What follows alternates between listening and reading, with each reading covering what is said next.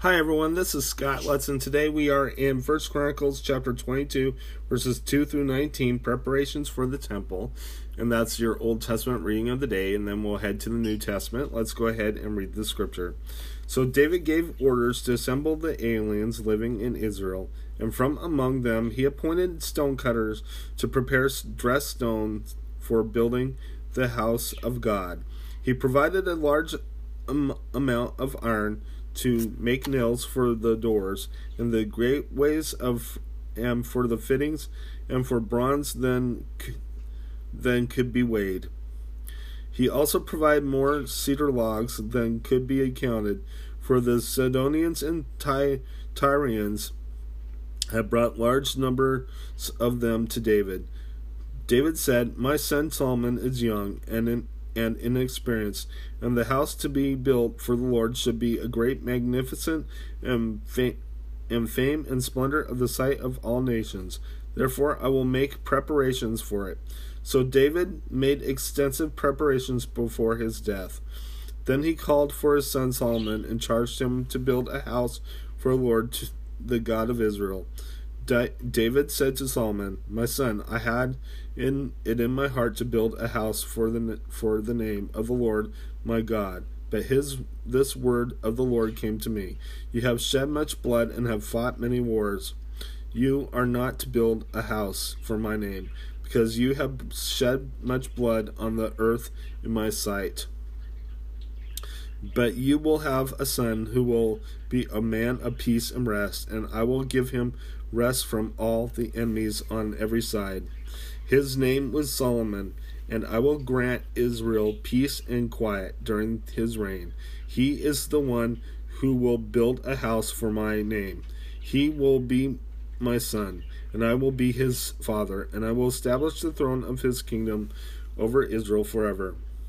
Now, my son, the Lord will be with you, and may you have success and build the house of the Lord your God, as he said you would. May the Lord give you dis, dis, discretion and understanding when he puts you in command over Israel, so that you may keep the law of the Lord your God. Then you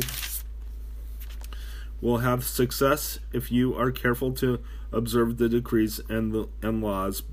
But the Lord gave Moses for Israel, but strong and courageous do not be afraid or discouraged.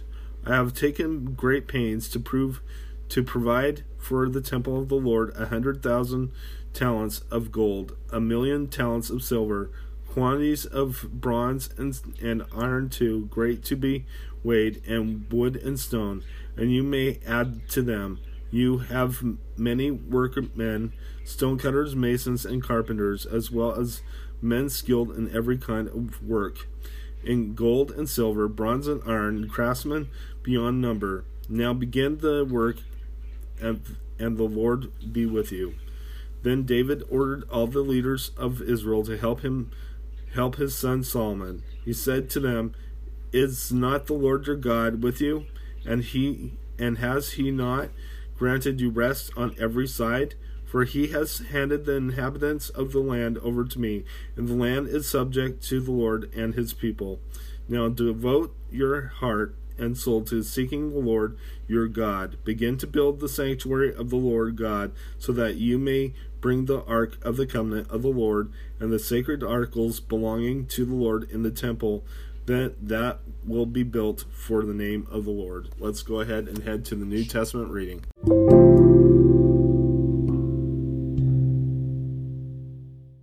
Everyone, this is Scott Lutz, and for your New Testament reading of the day, we're in Matthew chapter 16, 1 through 28. The demand for a sign is the first part of it. Let's go ahead and read the scripture.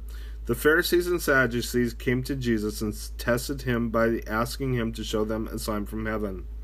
He replied, When evening comes, you say, It will be fair weather, for the sky is red, and in morning, Today it will be stormy, for the sky is red and overcast. You know how to interpret the appearance of of the sky, but you cannot interpret the signs of the times. A wicked and adulterous generation looks for a miraculous sign, but none will be given it except the sign of Jonah. Jesus then left them and went away. The yeast of the Pharisees and Sadducees. Then they were when they were across the lake, the disciples forgot to take bread. Be careful, Jesus said to them. Be on your guard against the yeast of the Pharisees and Sadducees. They discussed this among themselves and said, It is because we didn't bring any bread. Aware of their discussion, Jesus asked, You of little faith, why are you talking among yourselves about having no bread? Do you still have not understand? Don't rem- don't you remember the five loaves for the five thousand, and how many basketfuls you gathered? Or the twelve loaves for the four thousand, and how many basketfuls you gathered? How is it you don't remember? How is it you don't understand that I will not was not talking to you about bread? But be on your guard against the yeast of the Pharisees and Sadducees. When they understood that then they understood that he was not telling them to guard against the yeast used in bread, but against the teaching of the Pharisees and Sadducees. Peter's confession of Christ. When Jesus came to the region of Caesarea Philippi, he asked his disciples, Who do you people say the Son of Man is?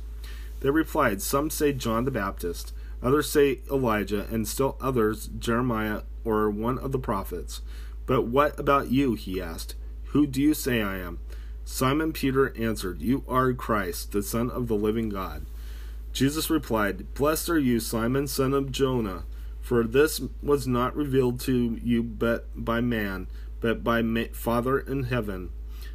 And I tell you that you are Peter, and on this rock I have built my church, and the gates of Hades will not overcome it. I will give you the keys of the kingdom of heaven. Whenever you bind on earth, you will be bound in heaven. And whenever and whatever you loose on earth will be loosed in heaven. Then he warned his disciples not to tell anyone that he was the Christ. Jesus predicts his death. From that time on, Jesus began to explain to his disciples that he must go to Jerusalem and suffer many things at the hands of the elders, chief priests, and teachers of the law, that he must be killed and on the third day be raised to life. Peter, Peter took him aside and began to rebuke him. Never, Lord, he said, this shall never happen to you. Jesus turned and said to Peter, Get behind me, Satan. You are a stumbling block to me you do not have in mind the things of God, but the things of men. Then Jesus said to his disciples, If anyone would come after me, he must deny himself and take up his cross and follow me. For whoever wants to save his life will lose it, but whoever loses his life for me will find it. What good will it be for a man if he gains the whole world yet forfeits his soul? Or what can a man give in exchange for his soul? For the Son of Man is going to come in his Father's glory with his angels, and then he will reward each person according to what he has done. I tell you the truth. Some who are standing here will not taste death before they see the Son of Man coming in his kingdom. Let's go ahead and close in prayer. Dear Lord Jesus, I just praise you. I thank you for everything you've done. I ask, I thank you for your praise. I praise you, Lord God, and worship you, Lord God. I know, Lord, that you, Jesus, are God, and I praise you for it. In Jesus' name, amen. God bless you. Have a good day.